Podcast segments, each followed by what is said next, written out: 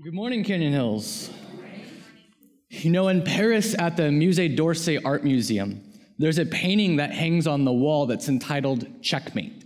And art scholars and theologians and people from all around the world have traveled to this museum to study this painting.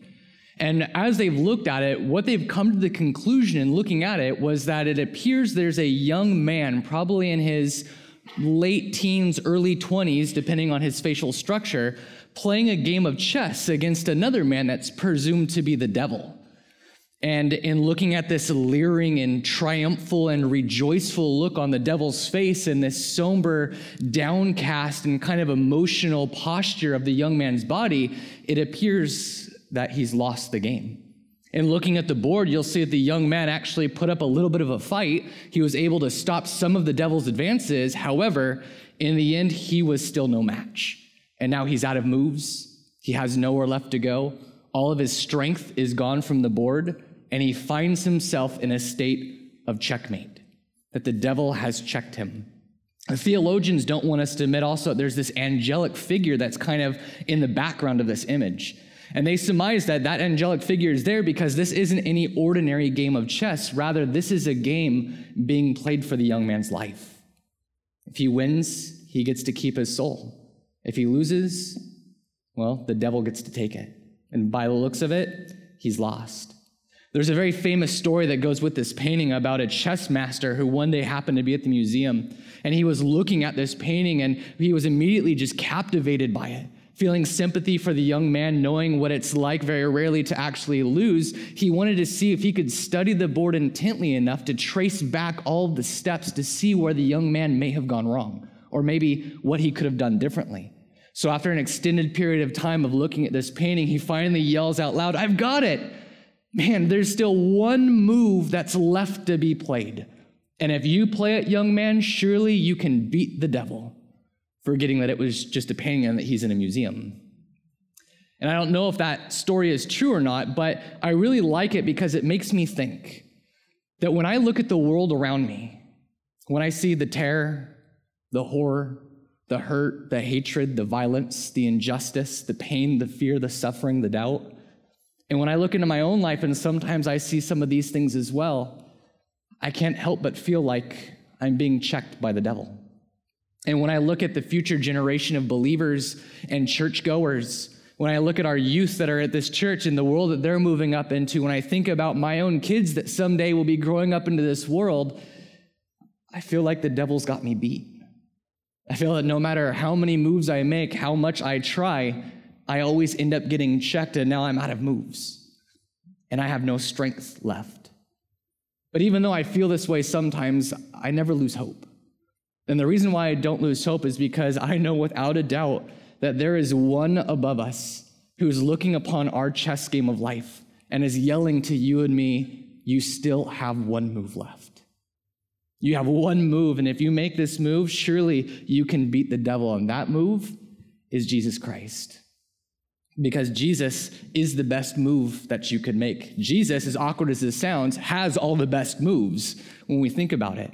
You know, Jesus started an amazing movement in his very own lifetime. He dreamed up, he envisioned, and he developed, and he started formulating this group of people that would eventually become the very first church.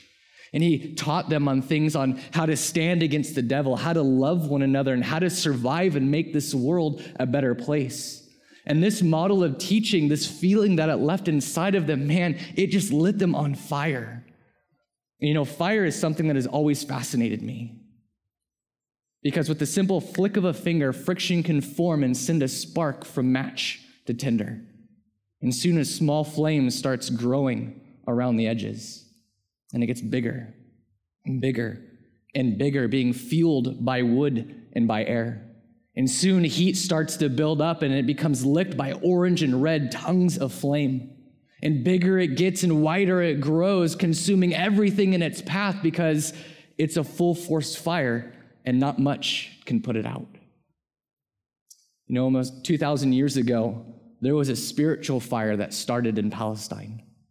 And at the very beginning, it was a very small, localized fire, Just a few people were able to see and feel and embrace this fire, but they just had something inside of them that told them that we need to spread this. We need to get this out.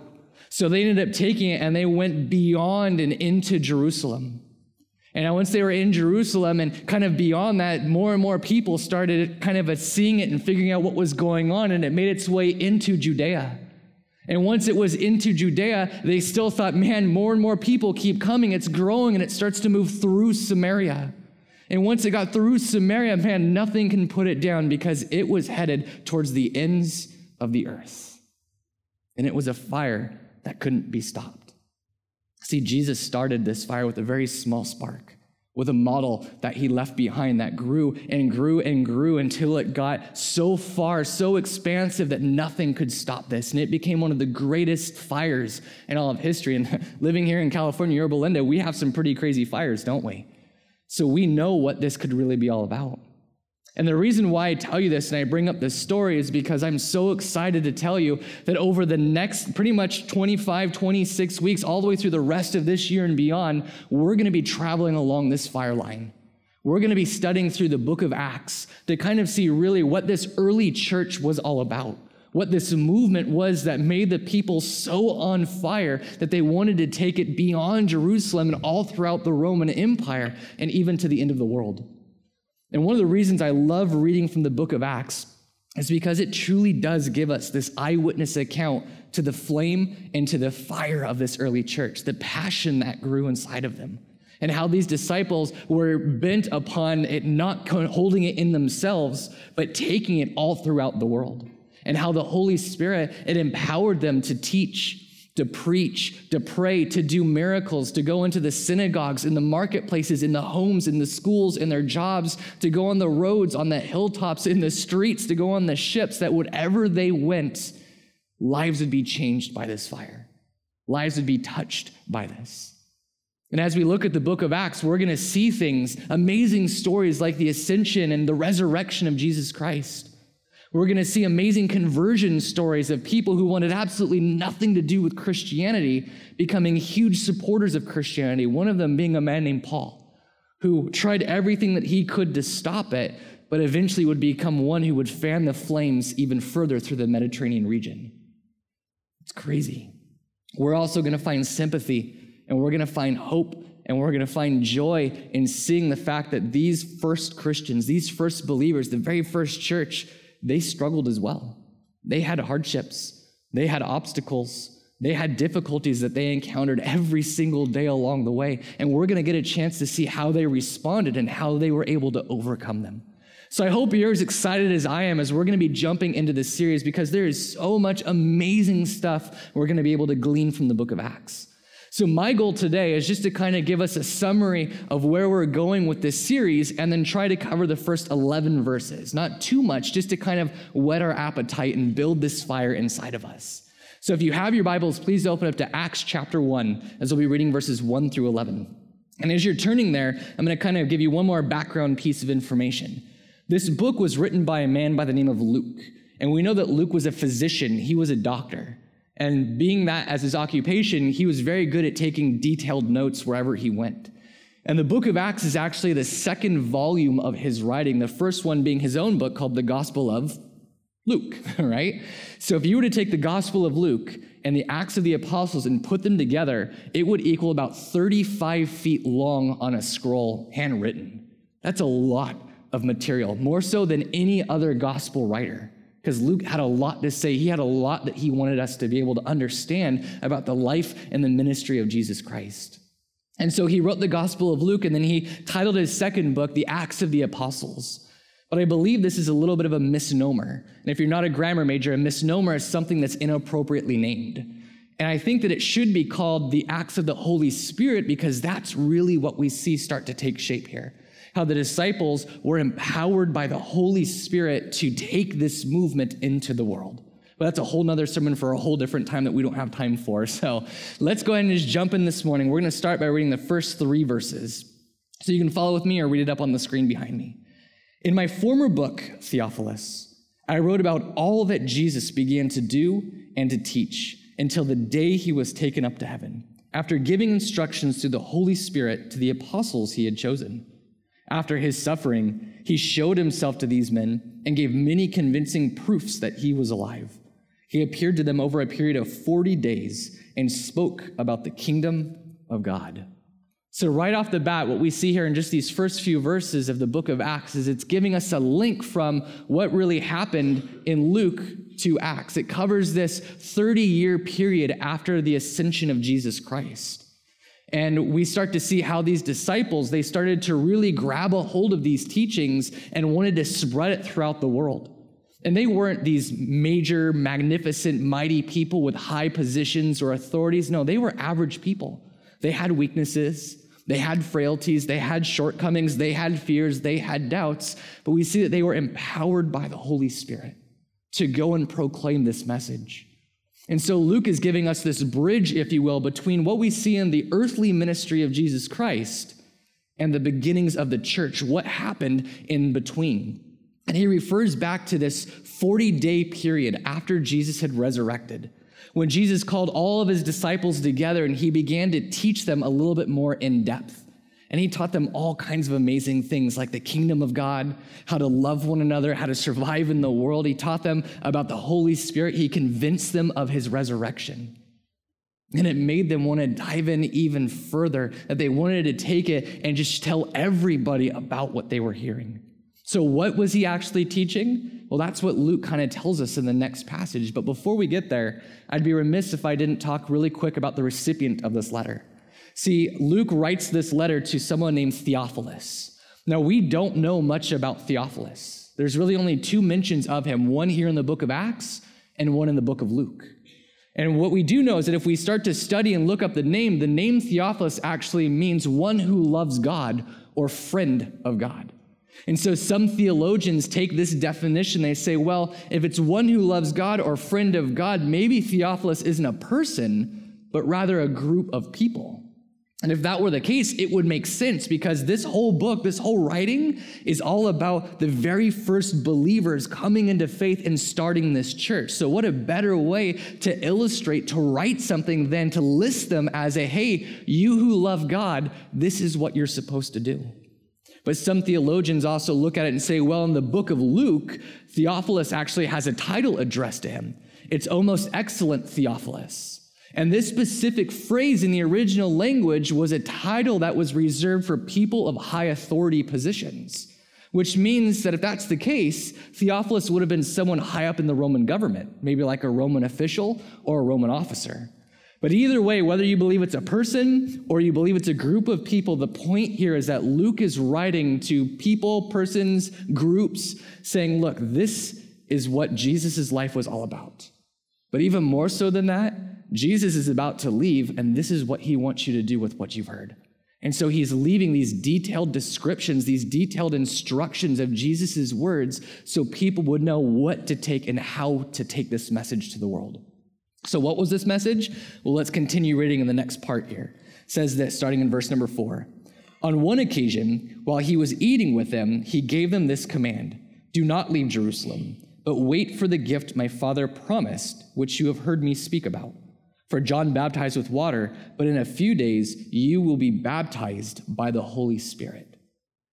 And you know, Christ's conversion and his conversations with his apostles must have been amazing. I can just imagine them just hanging on the edge of their seats, listening to every word, taking in everything that he had to say. I mean, he had just died and now he'd been resurrected. He had left them and they're just eating as taking in as much as they can from him. And as he's teaching them, they're just so excited. They probably stayed up all night long just wanting to be with him. And I'm sure they had all kinds of questions. Why can't we leave Jerusalem? What is this gift the Father has promised? What is this different baptism that you're talking about? But in the midst of all of their questions, Jesus kind of stops them and he says, Hey, let's go up to the Mount of Olives. And we don't actually read that here in the book of Acts, but we do actually see it in the other gospel stories. That Jesus and his disciples, they travel up to the Mount of Olives, and I don't think they question him. I don't think they were hesitant saying, Man, you know, Jesus, it's late, we're tired, we really don't want to travel. Because the last time they left him, he, he died, he was crucified. So they probably didn't want to leave his side. They didn't question it. They just went. And once they got there, Jesus picks up and starts teaching again, and more and more questions start flowing. What's next, Jesus? These teachings are great, but what do we do now? Where do you want us to go with this? What information do you want us to really start to live our lives by? And then Jesus hits them right between the eyes. So let's finish up this passage, verses 6 through 11, a little bit longer, so bear with me.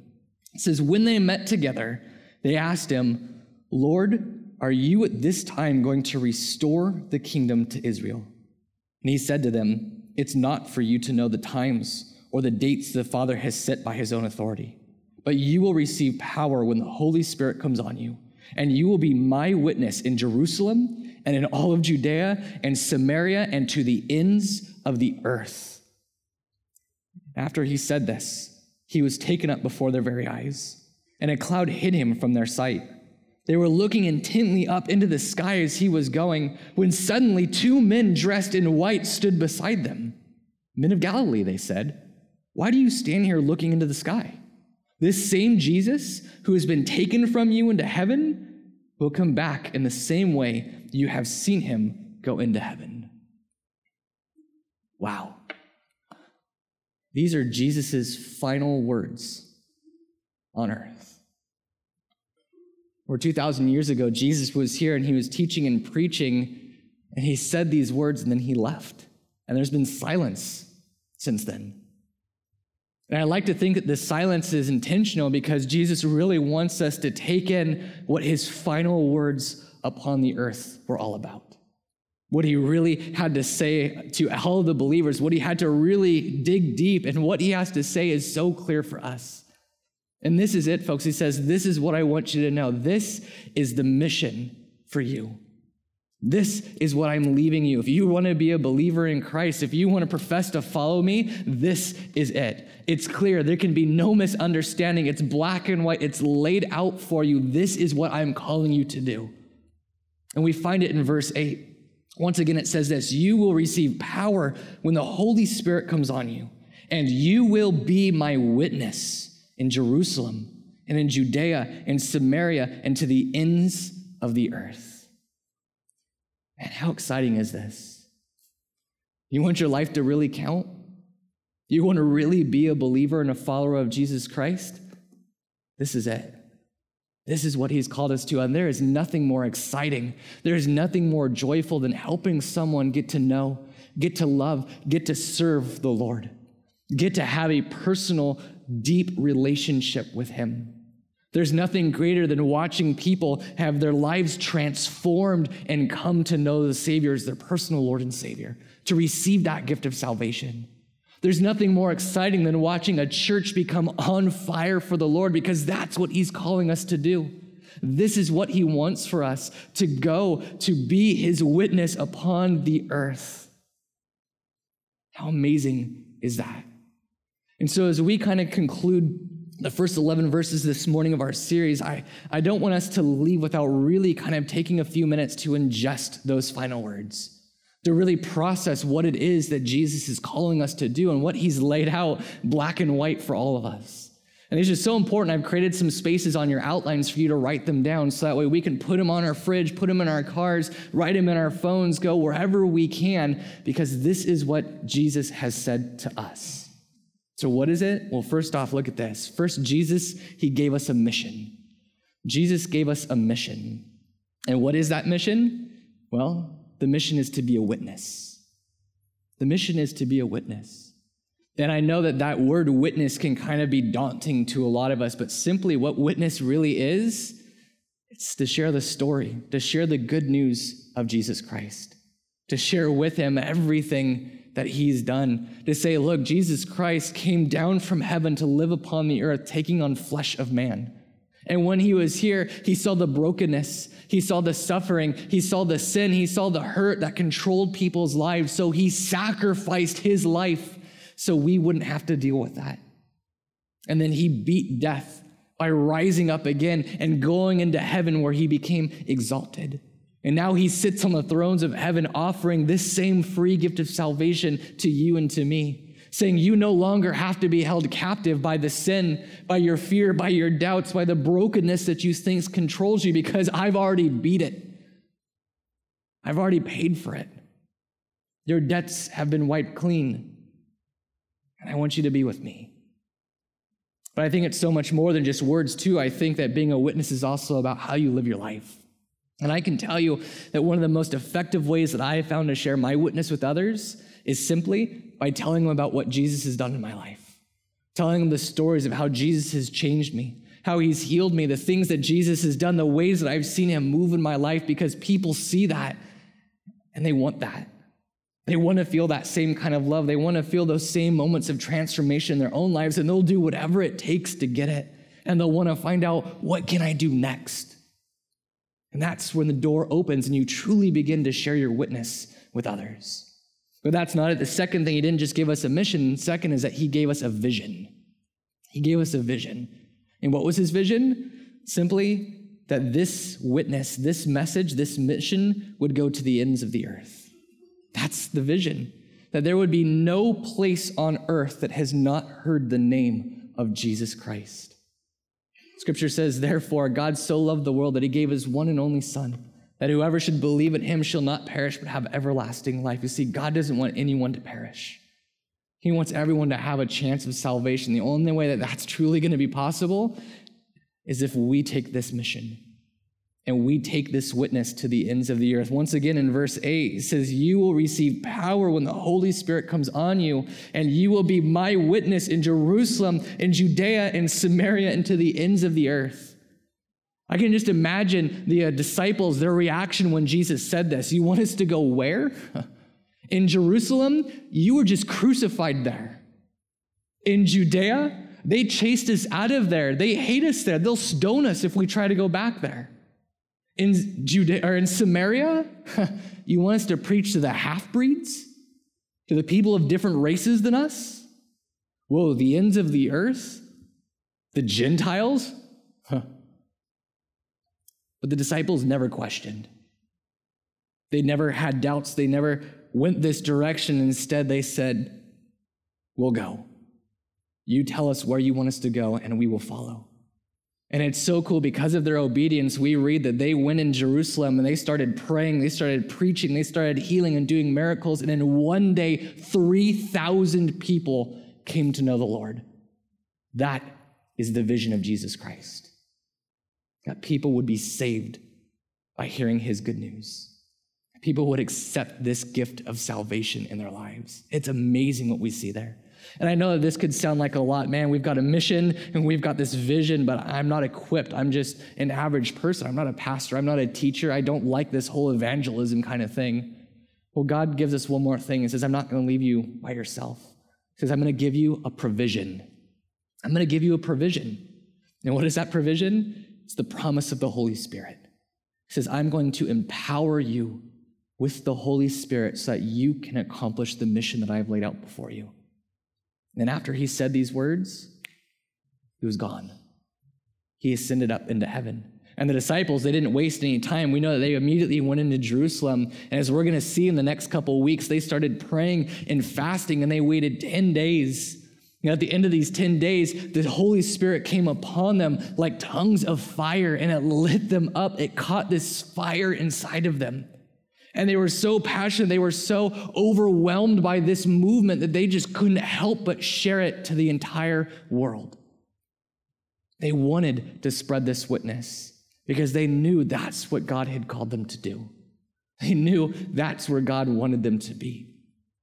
That God had given them a mission to spread their witness to the ends of the world. See, folks, I truly do believe that it's time for me it's time for you, and it's time for this church to be caught on fire for the Lord once again.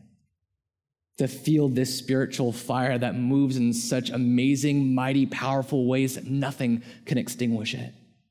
To see a, a fire rip through Canyon Hills Friends Church that brings people to Christ, that breaks down denominations or races or barriers or injustice, that it would truly start healing brokenness and make transformation into Jesus Christ. Where we would see people come and come and come, not because we're Canyon Hills, but because the world knows that Christ is proclaimed here. That we live out our lives as a witness for the Lord. I believe it's time that we start this fire again in our lives. And that means that we start to be a witness for Jesus, that we take it into our homes we go into the schools, we go into our workplaces, when we travel, wherever we go, that our lives would be a witness of Jesus Christ. See, Jesus wasn't ashamed to stand up for you. Jesus wasn't ashamed to lay his life down for us. What are we willing to do for him? Are we willing to spread this word of God to the ends of the earth like he has called us to do? Or are we just going to sit idly by? In the words of Marvin Gaye, can I get a witness? Let's go ahead and pray. Father, we are just so, God, we are so honored. God, we are so excited. God, we are so joyful and just overflowing with the fact that you have given us this amazing opportunity. Father, that you have imparted this amazing responsibility to each and every one of us, that you would use us as your vessel of truth. Father, that you would want to use us, even though we're broken, Father, even though we struggle, Father, even though we may feel like we're not much. Father, that you know that we are exactly the people that's needed to change this world. Father, I pray that we would just become lit on fire once again. Father, that you would just fill us up with this spiritual fire that not even the devil can put out himself. Father, that you would help us move into this mission, Father, this mindset of being a witness, that everywhere that we would go, Father, that we would just praise you. Father, that we would just love you, to love others, Father. Father, I pray that we will not leave this place today without hearing your calling in our lives. Father, that you have called us to be your witness to the ends of this earth. Father, help us achieve your mission. We love you, Father. We pray this in your name.